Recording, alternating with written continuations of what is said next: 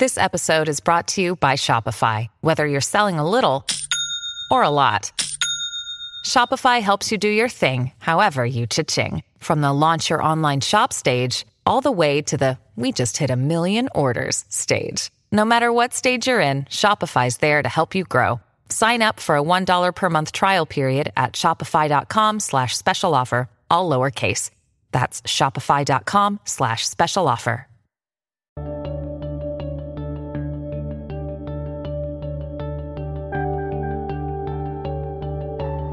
Hello, everybody, and welcome to the podcast. I'm Renee Garfinkle, your host on the New Books Network with the Van Leer Institute series on ideas. Today, we are delighted to have as our guest Stephen Talty, whose new book, The Good Assassin, tells the gripping story of extraordinary evil, its victims redeemed and avenged. Stephen Talty, welcome to the podcast. Thanks. It's great to be here. You're a journalist as well as a writer of detective fiction. Your nonfiction books generally focus on crime and American history and on acts of heroism. You co-wrote the book on Captain Phillips, which, on which the movie of the same name, starring Tom Hanks, was based. So, how did you come to write about the assassination of the notorious Butcher of Latvia? You know, I guess the through line through most of my books is a story of one man or one woman sort of going up against the forces of history and you know making a difference um, in an interesting way.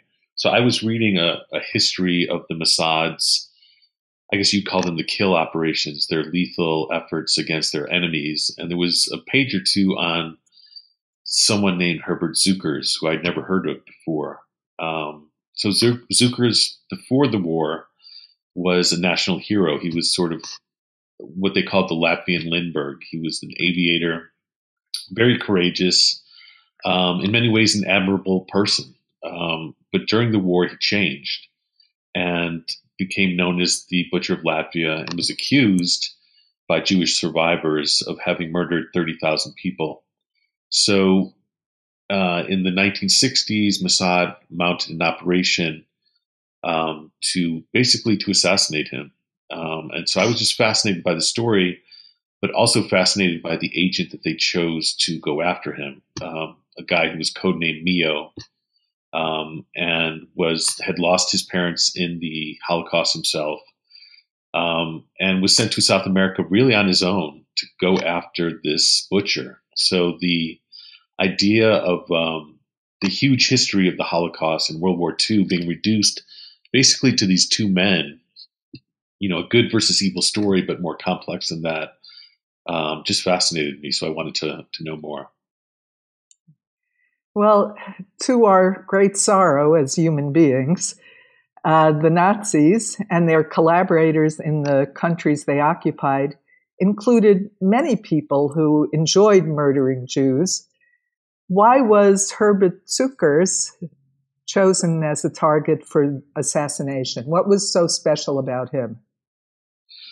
Well, you know, the sad thing is that there were so few survivors of the Latvian Holocaust. I mean, it's a small country, um, and most of the, of the Jewish men and women were dead by the end of the war.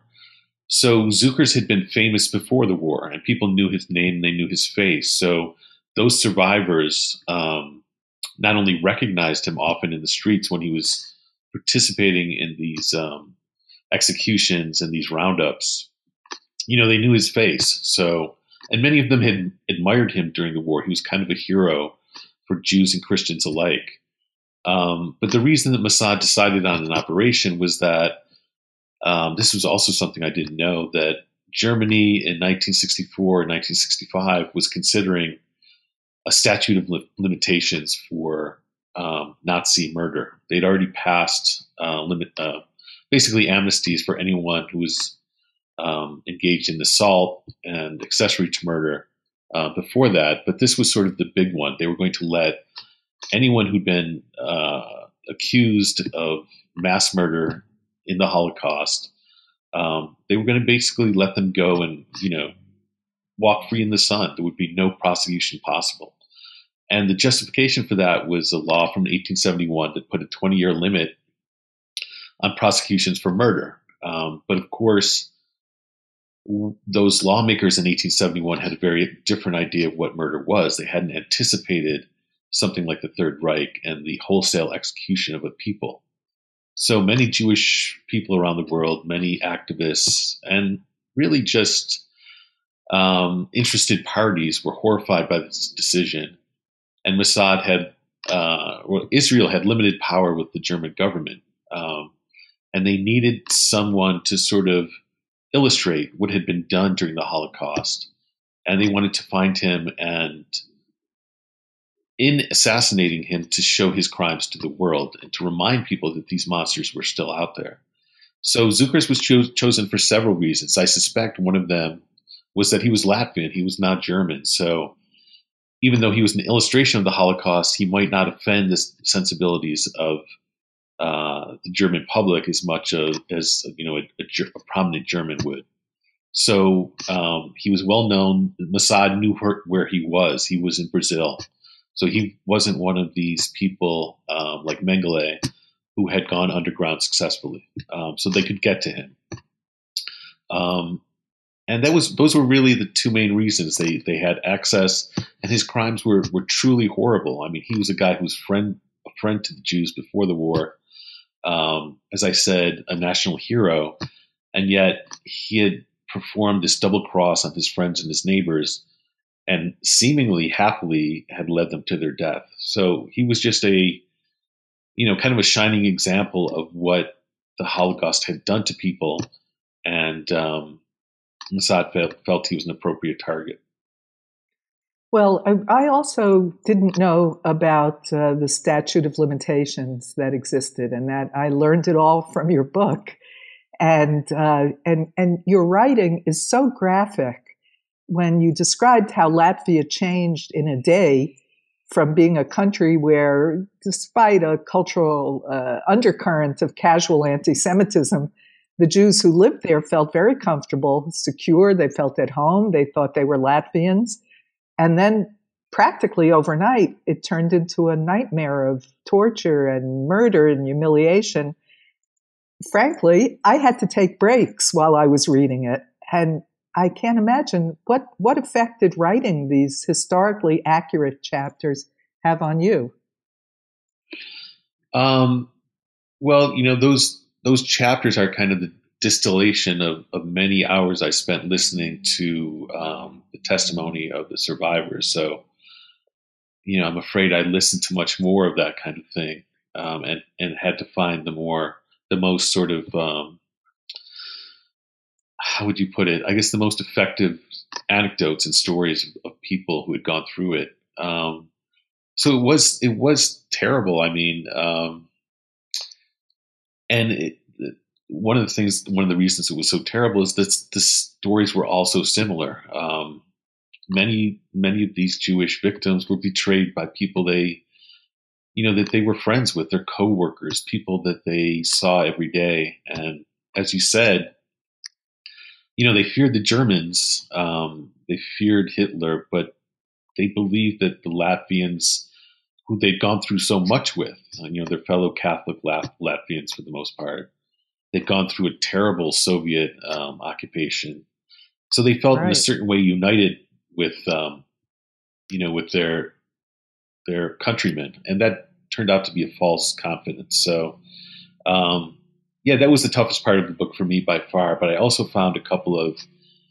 you know, people who resisted, people who were heroes, people like Zelma Shepshlovitz, who um, tell us about these... her.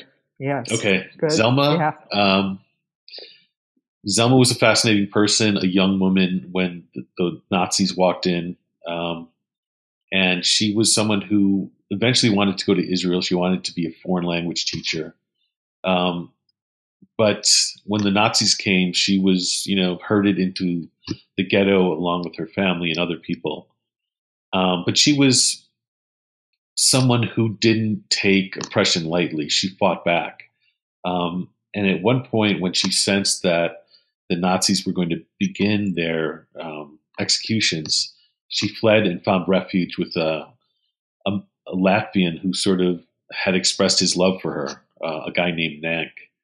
So he was a hero, and she found shelter in his apartment and spent the whole uh, war there, essentially. And the ironic thing was that some of Nank's friends and his roommates were involved in the executions. Uh, they were part of this commando unit, um, which Herbert Cukurs was also part of. So every night, um, she would hear stories of the murder of Jews. Um, the the other men thought she was a Gentile. They didn't suspect that she was Jewish. So she became really, you know, the main witness and the main sort of recorder of all these terrible crimes. And there, there were really there seemed to be two Latvian heroes. One was Nank, who risked his own life to save Zelma, uh, and also Eva, her uh, Zelma's Latvian nanny from her childhood, who stuck with her all the way through. Tell us a bit about Eva. Well, Eva had no children of her own, and she um, just bonded with Zelma's family very strongly before the war. Um, and she would parade through the streets of their small town and, you know, show off this baby girl, and people would joke that it was really um, Eva's baby and, and not the Shevchelovitz's. So they had a very strong bond going into the war.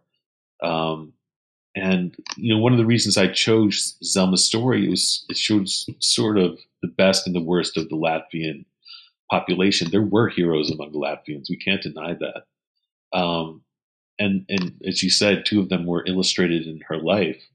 Um, so it kind of you know shows the two extremes of the Latvian experience. Um, Zelma, very much, um, you know, watching her family and her friends disappear day by day, uh, but being helped by by two Latvians who who had they been found out, you know, would have been killed right alongside Zelma. So um, it's one of the reasons I picked Zelma's story, but also her fierce intelligence and her bravery just just moved me. Did you have a sense, and I, I don't think anyone has been able to really find the answer to, to this question, but did you have a sense doing your research about what made some people like Nank and Eva, uh, but there were heroes, similar heroes in the Nazi cesspool who resisted uh, in other countries as well. What made people be able to do that instead of going along with the brutality? It is kind of a mystery. I mean, some of it was religious conviction. Um, some of the stories that didn't make it into the book were about um, you know, farmers who were very um, deeply religious uh, and having a Jew show up at the front door and knowing that they could be killed if this person was found inside their home, taking them in immediately and really treating them as a member of their own family. Um, but Nank and Eva, I mean, in my in my research of them, perhaps they were religious, but that didn't really that wasn't at the forefront of their actions. They just were disgusted by what was happening in the country. Um, Nank certainly felt a personal love for, for Zelma. Um, I don't know. It, it, just becomes an X-ray of one's character. I think of what are you going to do, um, you know, when when time is critical and you have to make a decision. And certain people just have it within themselves to say, you know, my life is worth no more than yours. So it is one of the sort of the great mysteries of the war. But um, Zelma certainly saw both sides of it. Right. Well, tell us about the Mossad agents involved in the operation. You mentioned Mio, who was the primary, but then there were also uh, Yariv and Michael. So tell us about those people. Um, the unit that was assigned to take down Herbert Cukurs was was based in Europe in Paris. Um, a lot of the guys, uh, except for Mio, were you know native Israelis. They had not gone through the war. They had not escaped the Nazis. Um, so Mio was kind of unique um, among the team in that he had a personal experience of the horror. Um, the other men um, had some of them had lost family members, but distant family members in the Holocaust. Uh, the leader of the operation was a man named Yosef Yariv, uh, very charismatic. I spoke to his daughter, uh, who lives in Israel. Um, and he was kind of like the Hollywood version of a, an espionage leader, uh, just very technical, um, demanded loyalty and gave loyalty, but extremely charismatic. Whereas Mio was very much an introvert.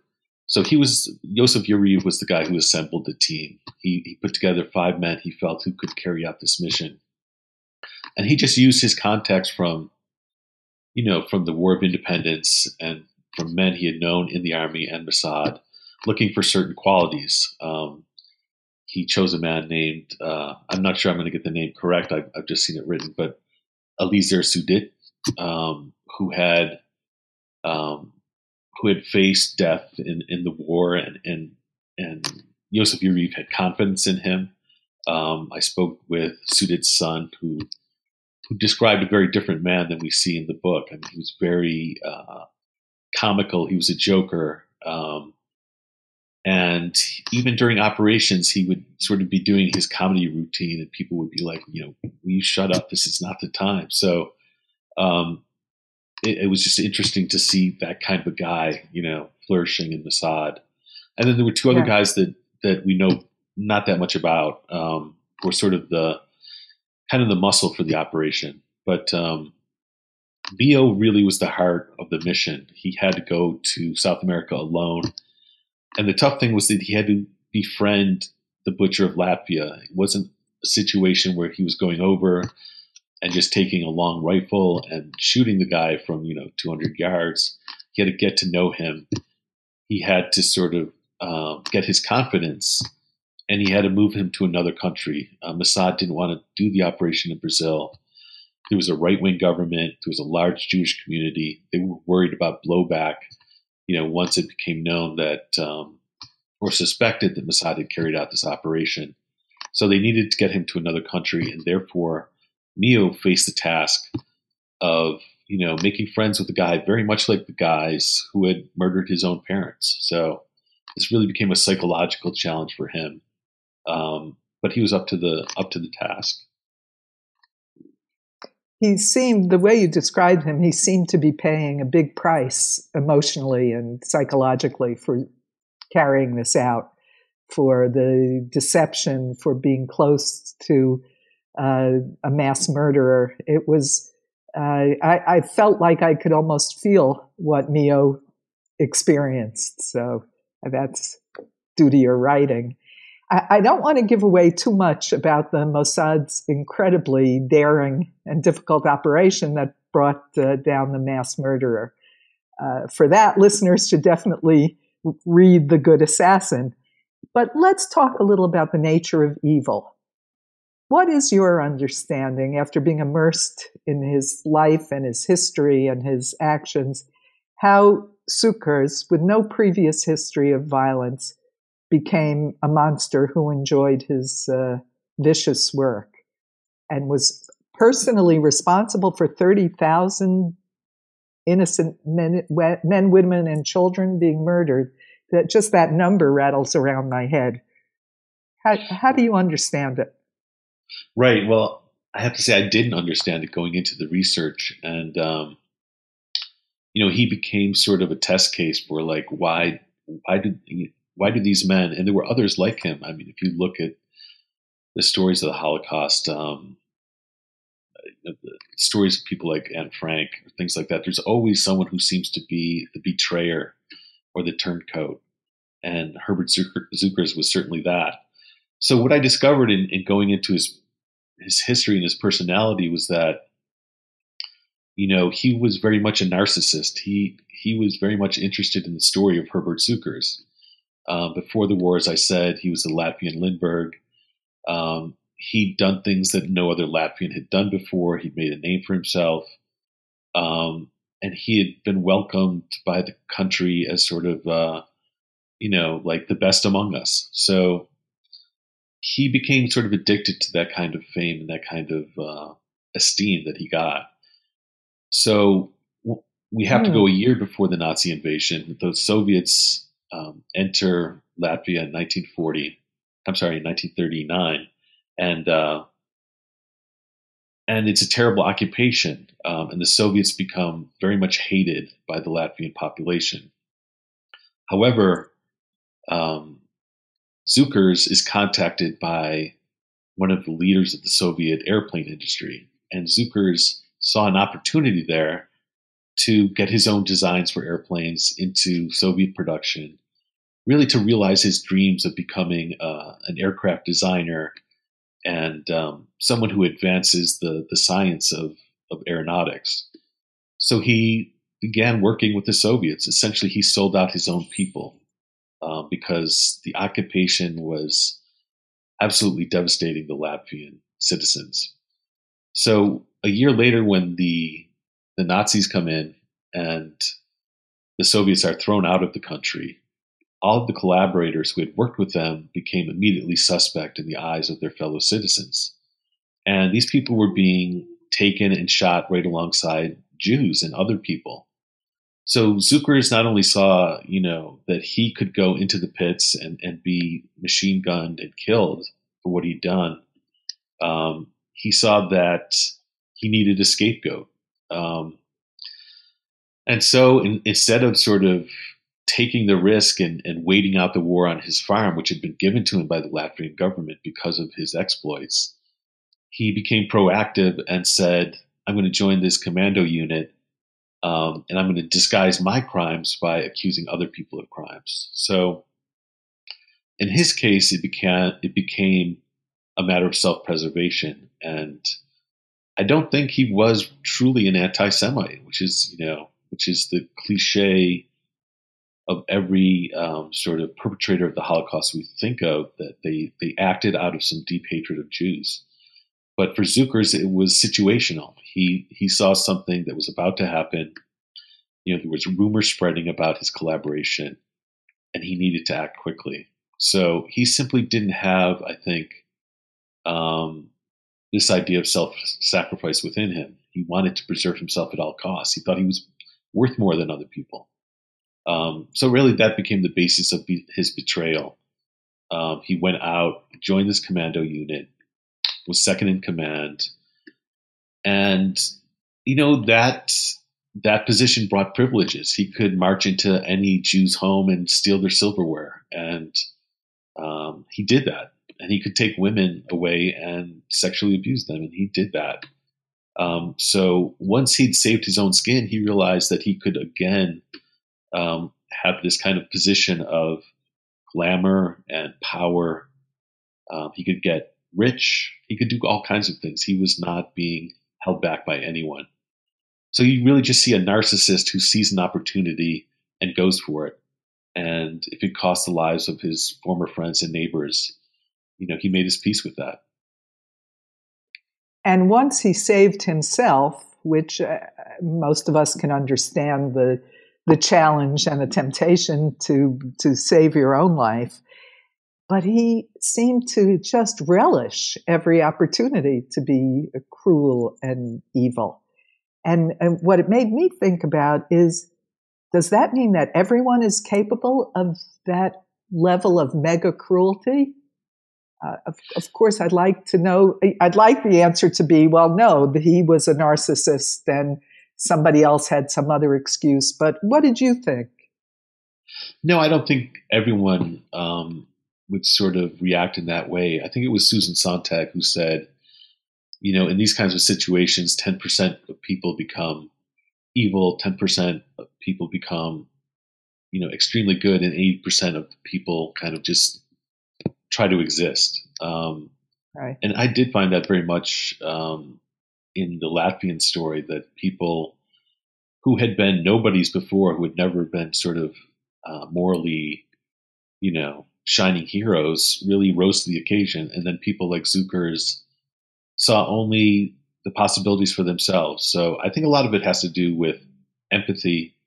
If you feel the plight of your fellow human being, um, it's very hard to sort of uh, act against it. But if you don't really see other people as human in the way that you are, it's very easy to toss them aside and just sort of use them.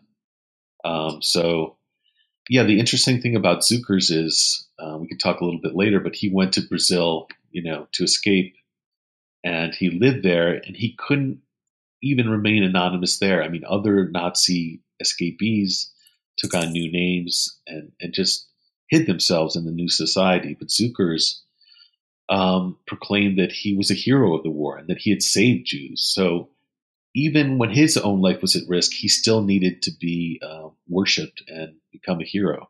So he would go to Jews in in Rio de Janeiro and, and tell them these stories about how he'd saved Jews and sacrificed himself. So his narcissism really was pathological. I mean, he would do anything to get his name out there. Right. And I, I guess the, it took certain historical and personal circumstances to bring that out. Before the war, he was just, uh, you know, your basic narcissistic, uh, arrogant, conceited, uh, successful hero. Um, yeah, that makes that's a good explanation, but also a scary one because no one in his earlier life would have predicted that Cukurs could become a mass murderer. No, his parents were friendly with Jews. They they hired them for their workshop.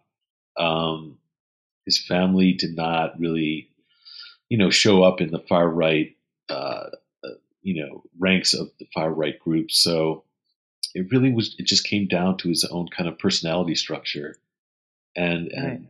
and the war now since the holocaust there sadly have been other genocides most recently uh, isis nearly wiped out the yazidis a, small uh, christian sect in syria would you say there are lessons learned in your research uh, for the good assassin that applies to other atrocities, or better yet, to prevent atrocities like that? You know, what's interesting about sort of the Latvians and Cukurs is that um, a lot of sort of, I don't know if we want to call them ethnic groups or, or countries, on their way to these kinds of genocides, begin to see themselves as victims, as historical victims. Certainly, the Latvians had been through a lot, being positioned between Germany and Russia, um, and being overrun and occupied and dominated by these two larger countries. Um, but one of the key ingredients, even with someone like Cukurs, um, is to see themselves oppressed by other people and then to take revenge on those people. So, even since the war, uh, there have been people in Latvia who've tried to rehabilitate Herbert Cukurs. There was a musical about his life in 2014 that kind of wiped the slate clean of all his crimes and just kind of reintroduced him as a, you know, as an aviator and almost like a James Bond figure. So I think um, this this tendency towards um, seeing oneself as um, oppressed and not the oppressor is very strong in many people many you know many ethnicities, um, and something you have to watch out for. So with, um, I mean, it's not an exact parallel with ISIS, but ISIS did see itself um, generally as uh, a victim of the great powers of England, of the United States, who certainly both had dark roles often in the Middle East, but then using that that history against um, people they want to hurt and oppress, the Yazidis, obviously. Um, so, uh, which is fascinating to me for Cukurs to see this guy who we have many testimony, testimonies of Jews um, seeing him in action and seeing him kill people. Um, people want to deny this. They don't want to believe that their own uh, people were oppressors. So um, there's almost a competition to be the victim. Um, and, and you just see that again and again throughout history. Yeah, including today. Uh, but you mentioned as something interesting about Cukurs uh, uh, after the war. Uh, it was it was clear in the portrait you painted of him uh, that he was, if not actually paranoid, on the edge of paranoia. He was a very suspicious individual. Now, there is good reason for him to be suspicious because he was guilty. And, and uh, it's not unreasonable to be afraid that your vic- the survivors of your massacres would want to take revenge. But I wonder, did you have the sense that he was that way before, that that was part of his narcissism? Um, I didn't see a lot of that before the war. He was, um, you know, he was kind of an exuberant guy. He would go to places like the Far East. He went to, he even went to um, Palestine. And, you know, it's so ironic that he was a man who I would have liked, you know, had his biography ended just before the German invasion, you know, he was someone that I would have found admirable. Um, it was really after the war um, when he's in Brazil, and this is a couple years after the Eichmann operation, and he knew that, you know, he was on some, he was on the Israelis' list. That he became very mistrustful. He was cut off from his family and his friends in Latvia. Um, I think he was lonely, and um, you know, he he knew his crimes. I do think it's a, a sign that he was not completely sociopathic. He knew that what he had done, and I think he sensed that he was going to have to pay the price for it. So that was really one of the main challenges of the Mossad operation was that how do you get a guy who expects to see Mossad agents around every corner to trust a Mossad agent? It was really kind of a a contradiction in terms. Um, so they had to sort of acknowledge that he was neurotic, um, and and just find someone who could kind of soothe his nerves and give him another thing he wanted, which was a, a last chance at riches and fame. So that's what Mossad kind of dangled in front of him to get his mind off the paranoia and allow them to sort of move forward with the operation. Yeah, it was amazing that they were able to do that, to reinvent a, a whole reality. And and what about the idea of uh, extrajudicial executions. Um, the the Eichmann was brought to Israel and to stand trial, and actually it was a historical, world-shattering event. Um, but they, uh, the Israeli government decided not to do that this time, and as as you mentioned, there was that time pressure of a statute of limitations. Uh, but how did you feel about that? Just as somebody who uh, is lawful and comes out of a, a tradition of, of legality.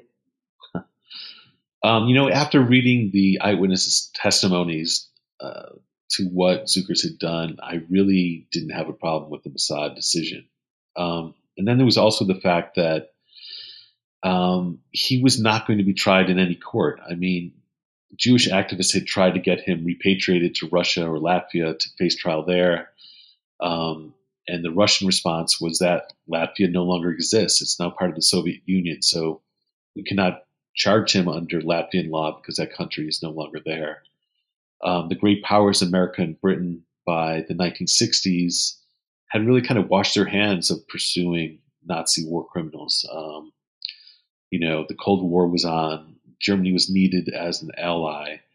Um, Brazil had a right wing government. They certainly were not going to, you know, stage a trial and and put Cukurs on trial. So, had there been sort of a viable option um, where Cukurs could have been tried and then executed, I think I would have more sympathy for the for the case that he should not have been assassinated. But there really weren't those options, and his crimes to me were so horrific.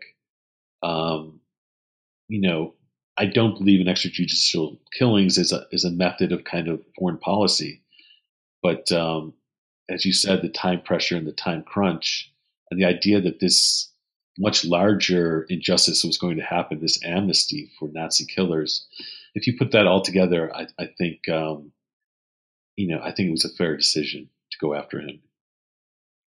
Well, when I read it, that was on my mind, and uh, and but but you made the case, and the case was so well documented by survivors and eyewitnesses that his crimes were were overwhelming. They were just uh, un, un, unmeasurable. They were. I know there was thirty thousand people, but I, I, don't think any of us can really get our arms around that, how one person can be responsible for murdering tens of thousands of people. And so to me, it felt like it was justice, not revenge. But some of the characters involved felt differently.